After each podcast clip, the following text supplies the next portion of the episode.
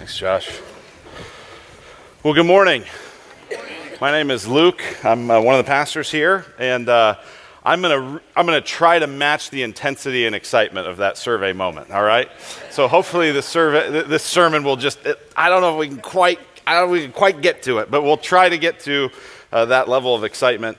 Uh, this is, uh, we're on the back half of our study of the book of Titus. We've been working our way through it uh, for the last month or so. And uh, today we're getting to a passage that I am really, really excited to preach. It's a very important passage in this book. And uh, there's three reasons why I'm particularly excited to get into these verses, verses eleven to fifteen. The first, you just find right there in verse fifteen.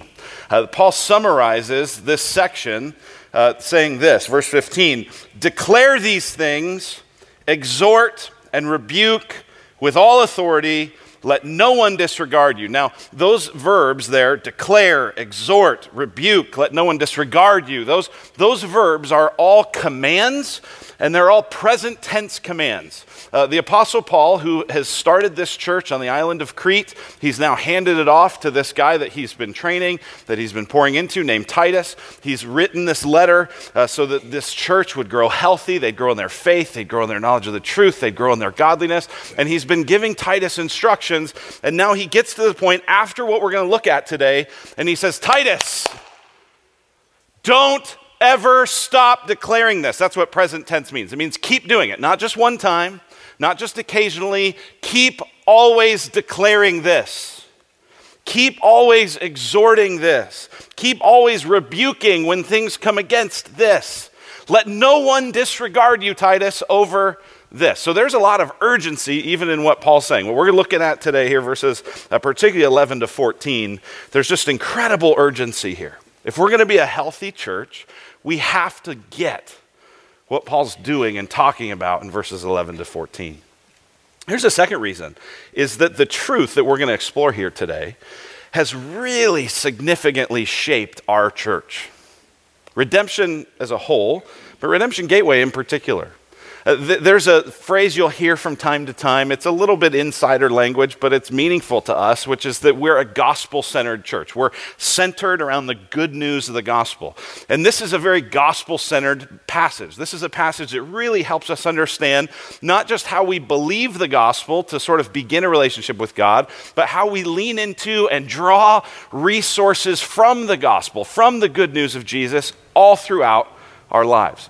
We've said it this way, that the gospel is not the A B Cs of Christianity. The gospel is the A to Z of Christianity. It's not the front door that then you graduate to something deeper. The entire Christian life is plunging deeper into the truth of this simple gospel. And so this passage really has shaped our church because of, of its gospel centrality. And then the third reason is just kind of a personal one. I had a bit of an epiphany this week, and uh, you'll see in a minute why that's a very in- intentional word. I, I was studying this. Our, our staff went uh, to Prescott for a couple days early in the week for just kind of a staff retreat, getting on the same page as we head into summer and and then fall after that and stuff like that. And uh, Tuesday morning, I was in this coffee shop, this little cool coffee shop in Prescott, just studying this passage. And this is a passage I've looked at before. It's a passage I've studied before. It's a passage I've appreciated for a lot of the reasons I'm going to share today before. But there was something I saw in it that I'd never seen before. And when I saw it, I'm actually, I'm in the coffee shop and I've got my headphones in and I'm, and I, and I, when I saw it, I went, ha! And then I realized I did that out loud. And I don't know if people, I didn't see anyone, it was still early. I don't know if anyone glanced up and, and saw me, but but that was my reaction. When I saw this, it was like, wow, this is amazing. I've never seen this before. This adds so much light to this passage. So this is going to be a good text for us to dive into today, and uh, I'm, I'm looking forward to it. To kind of recap the argument that Paul's been making up to this point, we said he, he wrote this to try to help us have a healthy church. In chapter one, he talked about healthy leadership, is full of character, is willing to confront when uh, people are out of line. But then in chapter two, he talked about that a healthy church has healthy relationships and healthy uh, character at home, that, that a, a, a healthy church is made up of older men and older women and younger women and younger men and servants and uh, all sorts of people, leaders, all sorts of people who are to, to live a certain way. And that's what we looked at last week in uh, chapter two, verses one to ten. And if you weren't here, uh, the theme that runs through all of that, the, there was all these character qualities. Older men be like this. Older women be like this. Younger women be like this. Younger men be like this. Da da da da da. And the common thread that ran through the whole thing was be self-controlled. Because the world is watching. Paul had said, look back in chapter two, verse five. You got to live in a self-controlled, honorable way. Verse five, that the word of God may not be reviled. The world around is watching, and if you live in a way that's out of control, they're going to say, hey, your message isn't true. Verse eight, Paul told Titus, hey, you live in a self-controlled way so that opponents may be put to shame, having nothing evil to say about us. Verse ten, servants were supposed to live in a self-controlled, God-honoring way so that in everything they may adorn the doctrine of God, our Savior. So there was a lot of pressure last week, wasn't there? If you're here like, you need to be self-controlled. You need to live a life of high moral character. And the world is watching. Their understanding and appreciation of the gospel is largely going to be informed by the sermons we preach with our lives. And I know some of you are like, oh my gosh, that's overwhelming. How do I, what do I do with that? And, and in particular, how then do I live a self-controlled, upright, godly life? How do I do that? And the, the approach that many people use is the approach of just willpower. I'm going to be self-controlled. I'm going to be godly. I'm going to be upright. I'm going to say no to bad things, yes to good things. It's sort of the stop it approach to things, right? When you're home, go, go home and get on YouTube and Google Bob Newhart stop it. There's a hilarious video where Bob Newhart's a counselor and his counsel for everything is stop it. Stop it, stop it. And that's a lot of our approach to change. And yet the reality is, stop it doesn't work. Because often in focusing on what we want to stop, we end up actually wanting to do it more, right? Like how many of us, and, and don't raise your hand, uh, because if there's not many of you, it'll really make me feel bad. I think it's most of us. How many of us, when we see a sign that says, wet paint, don't touch?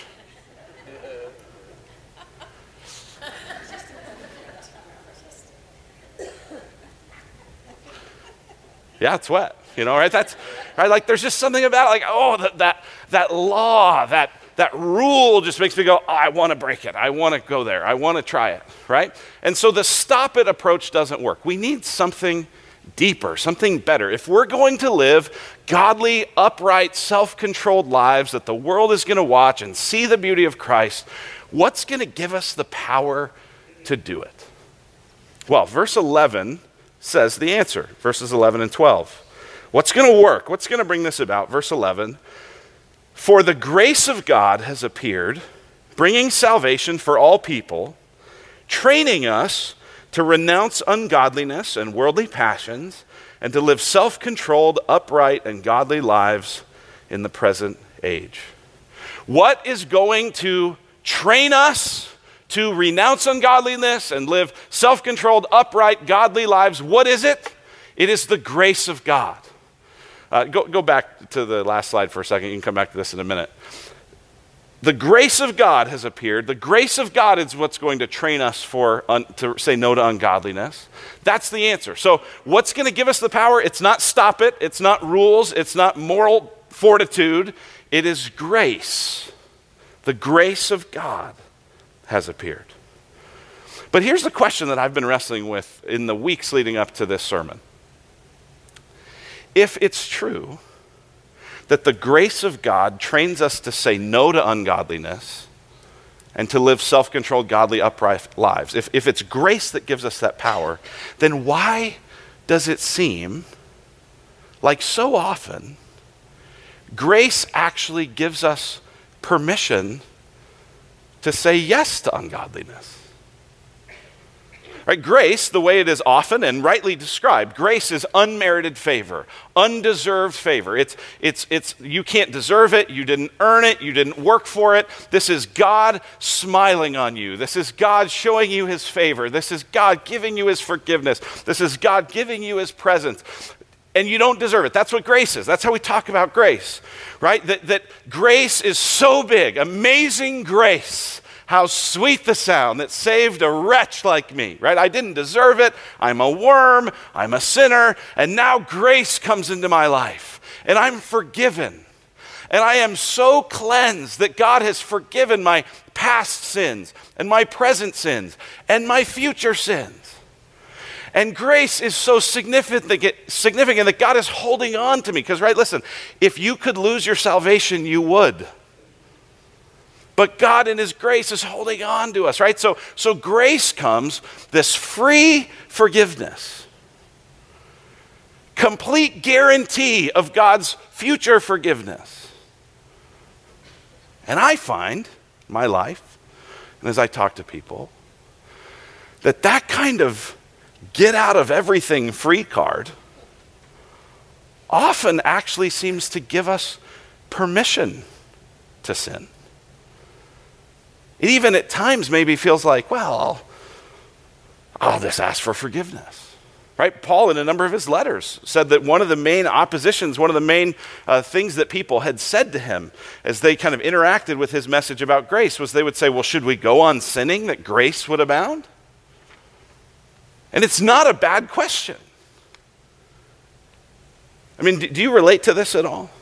That grace actually seem, if we really understand grace, like we are really, truly, totally forgiven, not on the basis of anything we do, but purely on the basis of God. Doesn't that then actually invite us to sin? Or at least say, hey, if you sin, it's no big deal. You got grace. So how then can Paul say that the grace of God has appeared, training us to say no to ungodliness, when it seems like the grace of God has appeared, training us to say, hey, ungodliness is no big deal? And, and here's the thing. Most people see that conundrum. They see that dilemma, just like I see it, just like you see it, where they say, hey, if, if we really understand grace, it's going to actually empower people to sin. And their answer to it is, so we better get some rules. We better dress a certain way, we better avoid a certain kind of media, we better we better just tighten this thing up a little bit, because if, yeah, yeah, yeah, grace is good, but, but, but, if you really understand grace, yeah, yeah, let's get some rules. And that's one approach that I think actually leads eventually to the stop it version of change. It doesn't work. And so maybe the other approach is to say, perhaps we're not really understanding grace. What does Paul mean when he says the grace of God has appeared, bringing us salvation, training us to renounce ungodliness? What is he talking about? Well, here's the uh, epiphany that I had, and that word is intentional because you can go back to the, the, pa- the slide with the passage. Uh, the word epiphany here shows up twice in this passage. It's the word appeared. Uh, in, in verse eleven, it's the, the verb form of it. In verse thirteen, it's the noun form of it. But it's this: for the grace of God has epiphanied. It's shown up. It's made an appearance. It's broken in. The grace of God has, has made an has epiphanied, bringing salvation for all people, training us to renounce ungodliness and worldly passions and to live self-controlled, upright, and godly lives in the present age, waiting for our blessed hope, the epiphany of the glory of our great God and Savior, Jesus Christ. That's what that word is. It's the word where we get the word epiphany. It means to bring into sight, to bring into view. And so the epiphany that I had this week was connecting the grace of God that, ha- that has appeared in the past with the glory of God that is going to appear in the future. Now think about that. We believe that Jesus died on a cross for the forgiveness of our sins, that he rose from the dead. He then spent some time with his disciples. He then ascended to the right hand of his Father, and he is coming back. We wait for the appearing of the glory of our great God and Savior, Jesus Christ. Well, listen, when the glory, verse thirteen, when the glory of our great God and Savior, Jesus Christ, when it appears, how will it appear?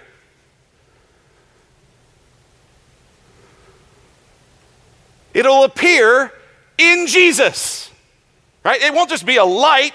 It won't just be a sound. It will be light. It will be sound, but it will be light and sound surrounding who? Jesus. So the coming glory of God, the coming appearing of God is Jesus. Ha! That was it. So if the coming, future appearing of the glory of God is the coming of Jesus, then the past appearance of the grace of God is Jesus. Jesus. And perhaps the reason why the grace of God has not really trained us to renounce ungodliness is because we've thought of the grace of God as a concept. We've thought of the grace of God as an idea. And God sent the grace of God as a person. Notice John three sixteen, everybody's favorite verse. You see it at the football game. It does not say, for God so loved the world that he sent a concept. For God so loved the world that he sent a philosophy. No, for God so loved the world that he sent his son. Jesus is the grace of God. And it's only when we embrace the grace of God personally that then we have the power to be changed, right? If it's just a concept, I can ignore a concept. If it's just an idea, well, ideas are interesting. I can be captivated by them, but they don't really grip my heart. Philosophy, yeah, I can get real into that, and that's fun to debate and talk about, but, but what grips your heart are people. It's that relationship you had with a coach that made you want to run through a wall for him. It's that relationship you had with a teacher that inspired you to push through how difficult it was when you were learning to read.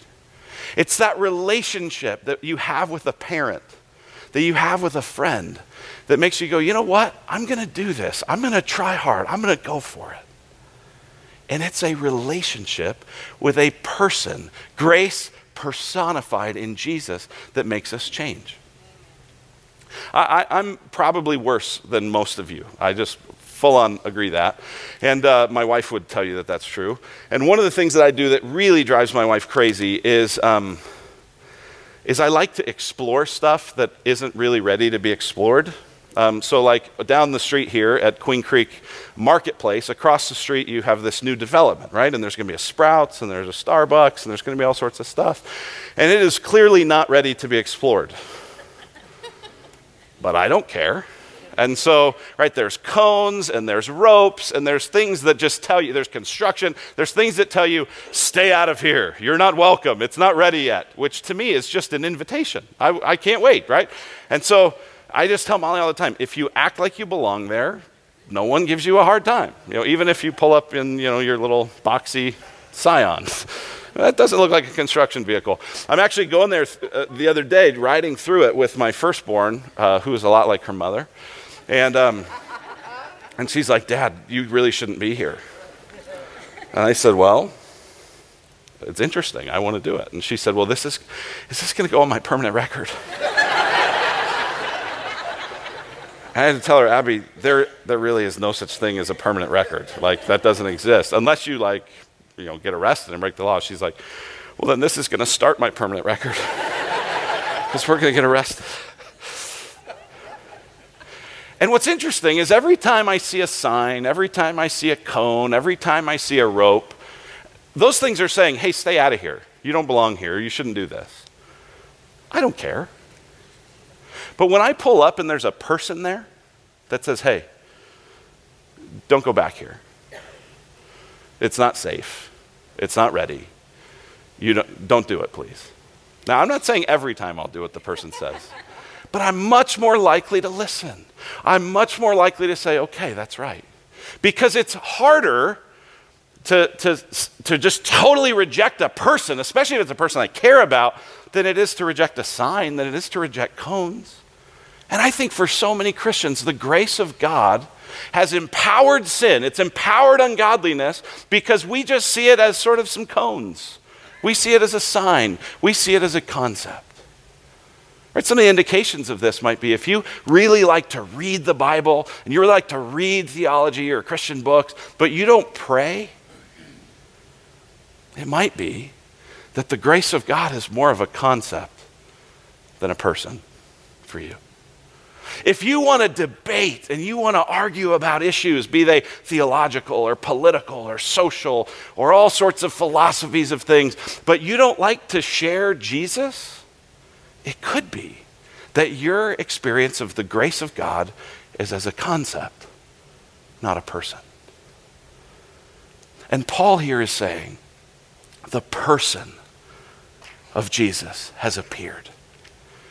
And if you, if it sinks into us that the person of Jesus has appeared, then this passage tells us that three things will happen. And there's probably more that we could look at, but this passage says, when you embrace Jesus as the grace of God, there's some things that are going to take place. Here's the first one. When you embrace Jesus as the grace of God, not as a concept, but he is the grace of God, then number one, you love that he frees and cleanses all kinds of people. When Jesus as a person, as the grace of God is real, you begin to love that he frees and cleanses all kinds of people. Look at verse eleven. For the grace of God has appeared, bringing salvation to all people. Now, when Paul here says all people, he doesn't mean every individual person, because he's already said in this letter and in lots of his other letters that there are people who reject Jesus, that there are people that don't want anything to do with Jesus, that there are people who actually persecute the cause of Jesus. And Paul makes it clear that if people persist in that, they will not inherit the kingdom of God.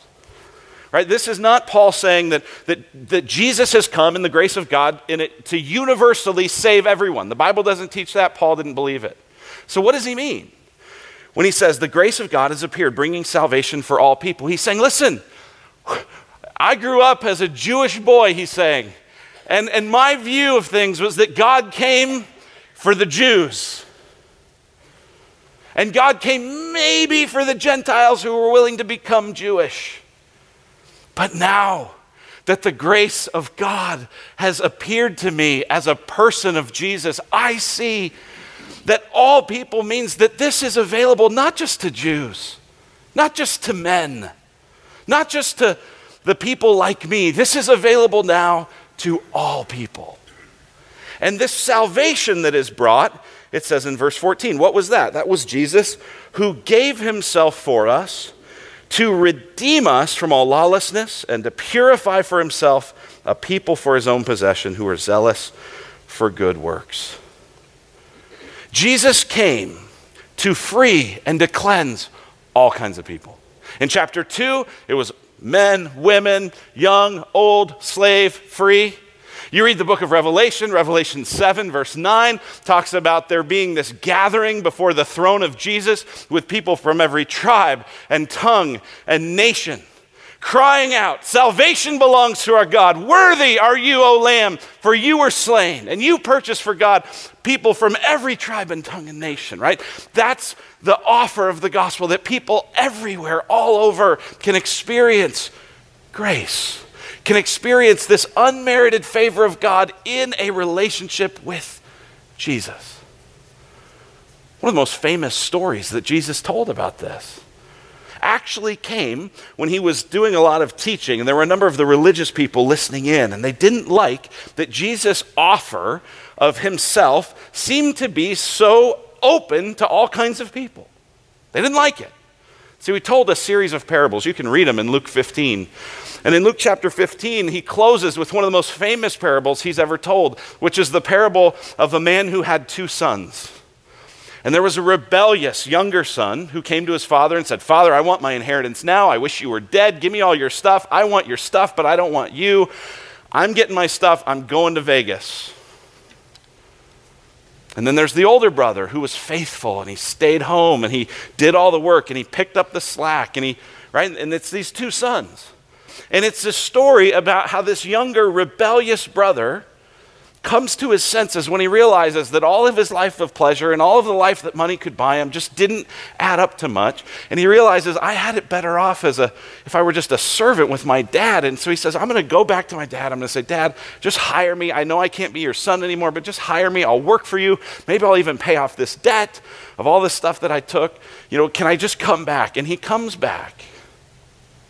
And while he's still a long way off, it says, his father saw him and ran to him and hugged him and embraced him and, and threw a party for him. And the whole point of that part of the story is that Jesus came for rebellious younger brothers.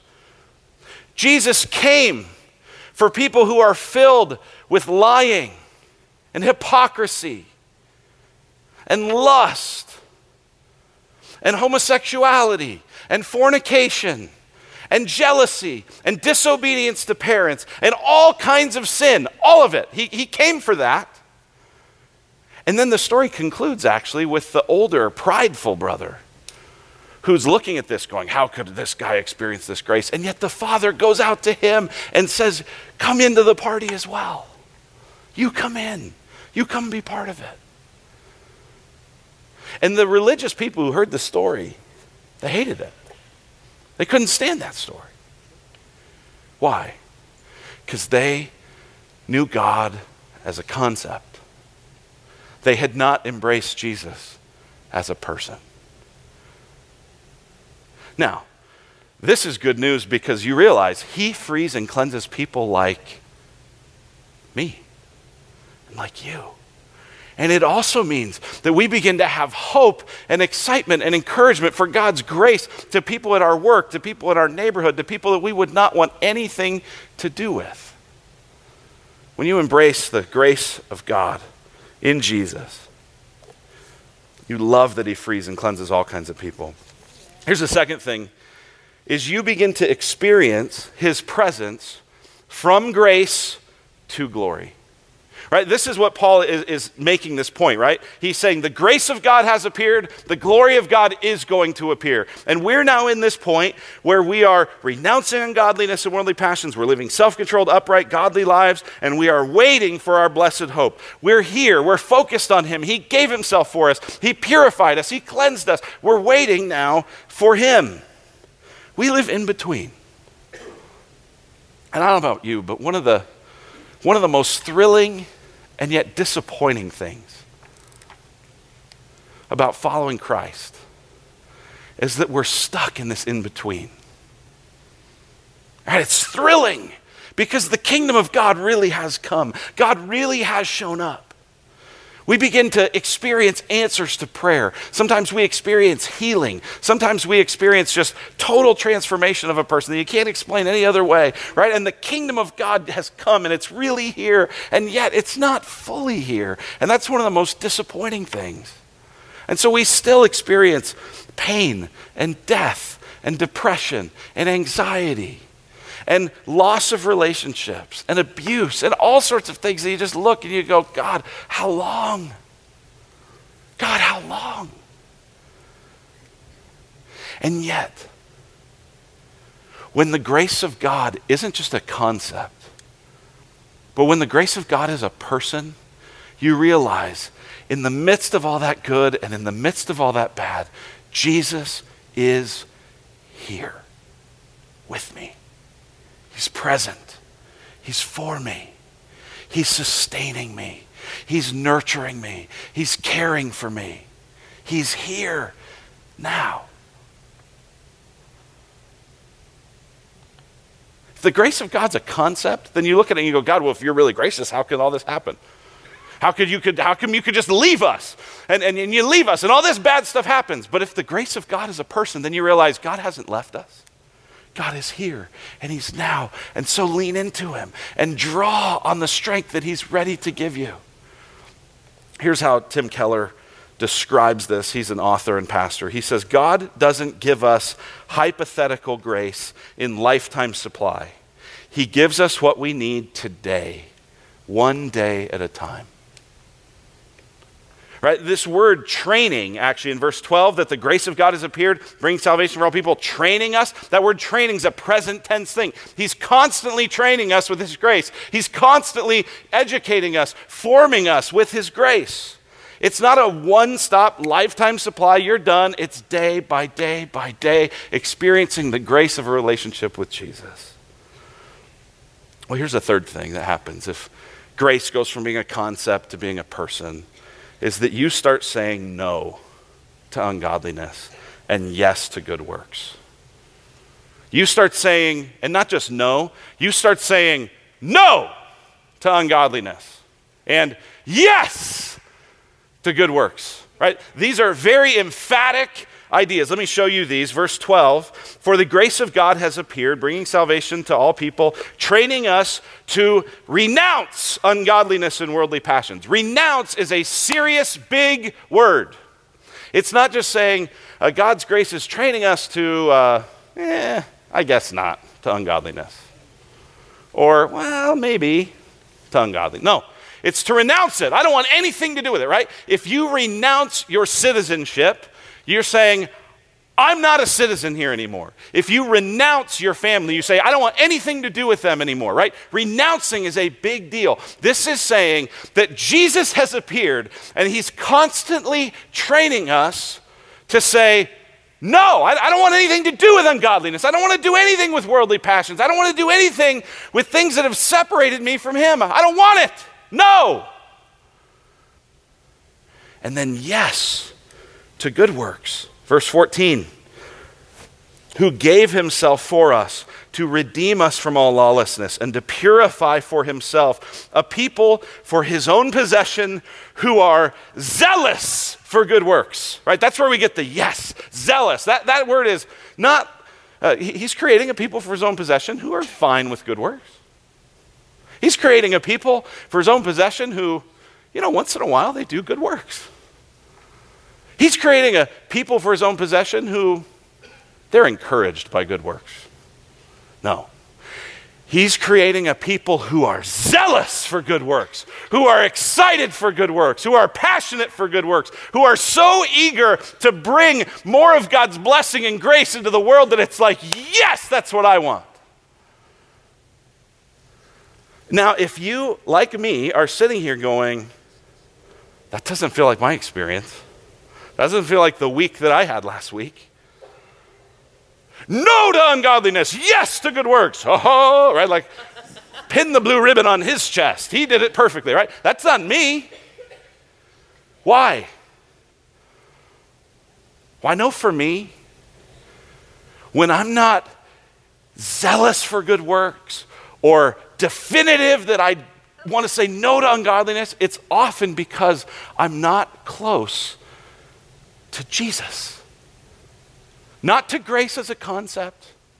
It's not because my theology changed, it's because my, my, my closeness, my communion, my dependence on Jesus has shifted.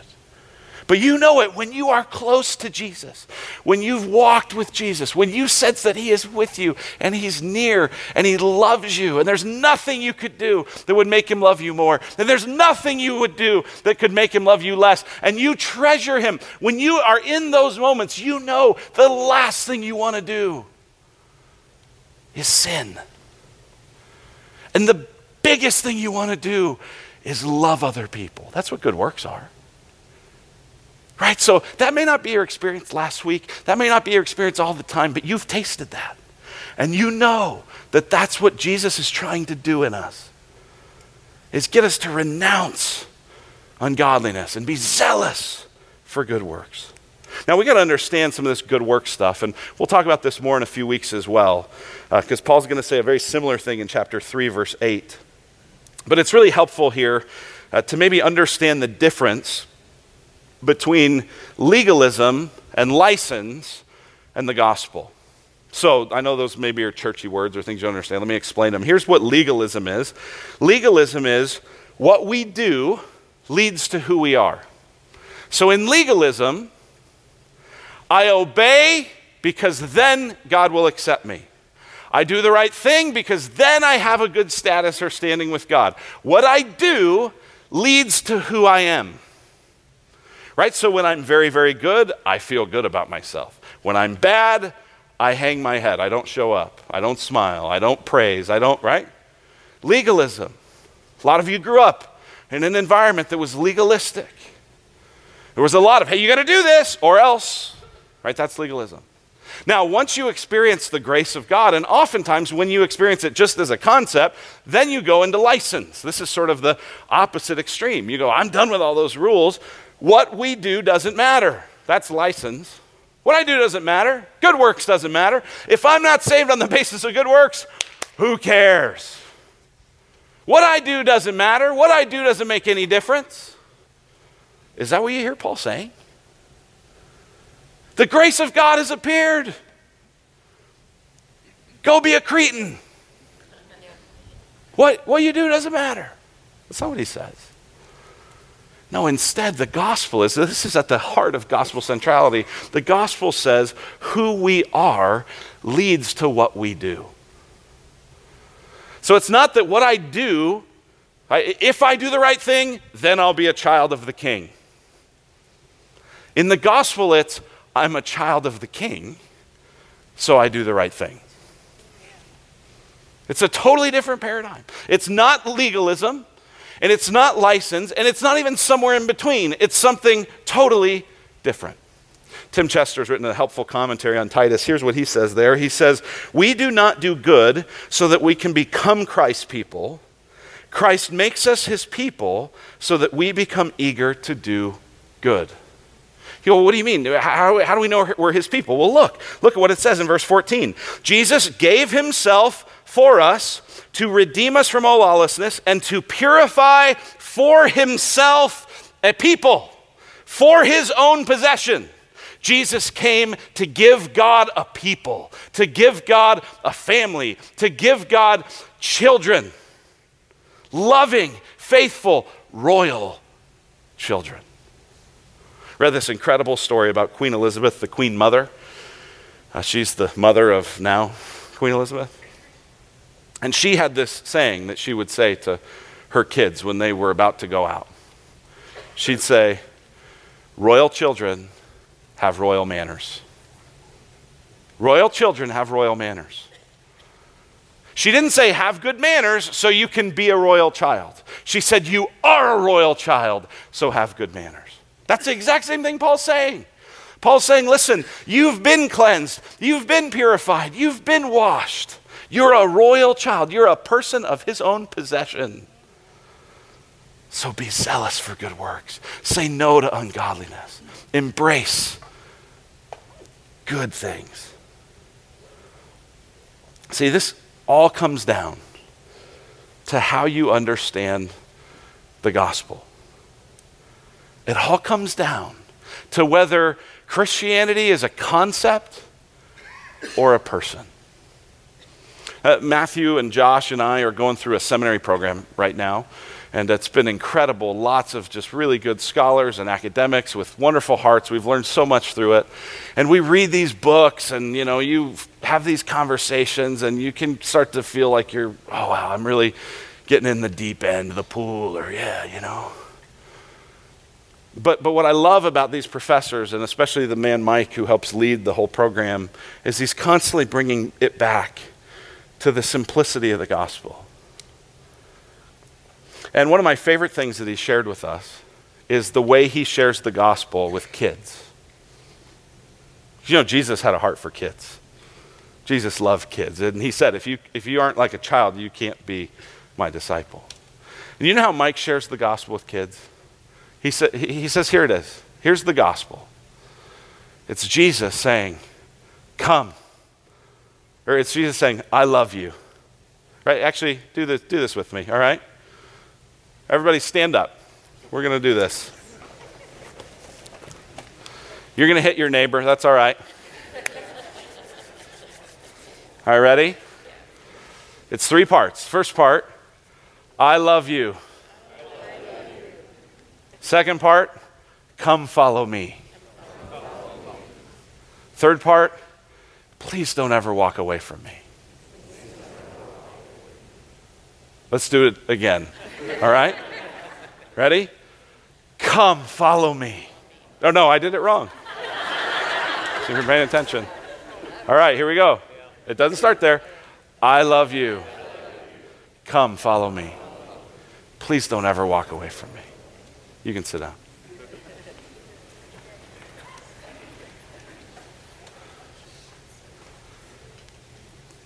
That's the gospel. It's Jesus saying, I love you. Come follow me. Please don't walk away. And because we experience the love of Jesus, because we see that following him is a path of joy and of blessing and of life, we begin to renounce ungodliness. We don't want to walk away. And we follow him, zealous for good works. Isn't that good news? Let's pray.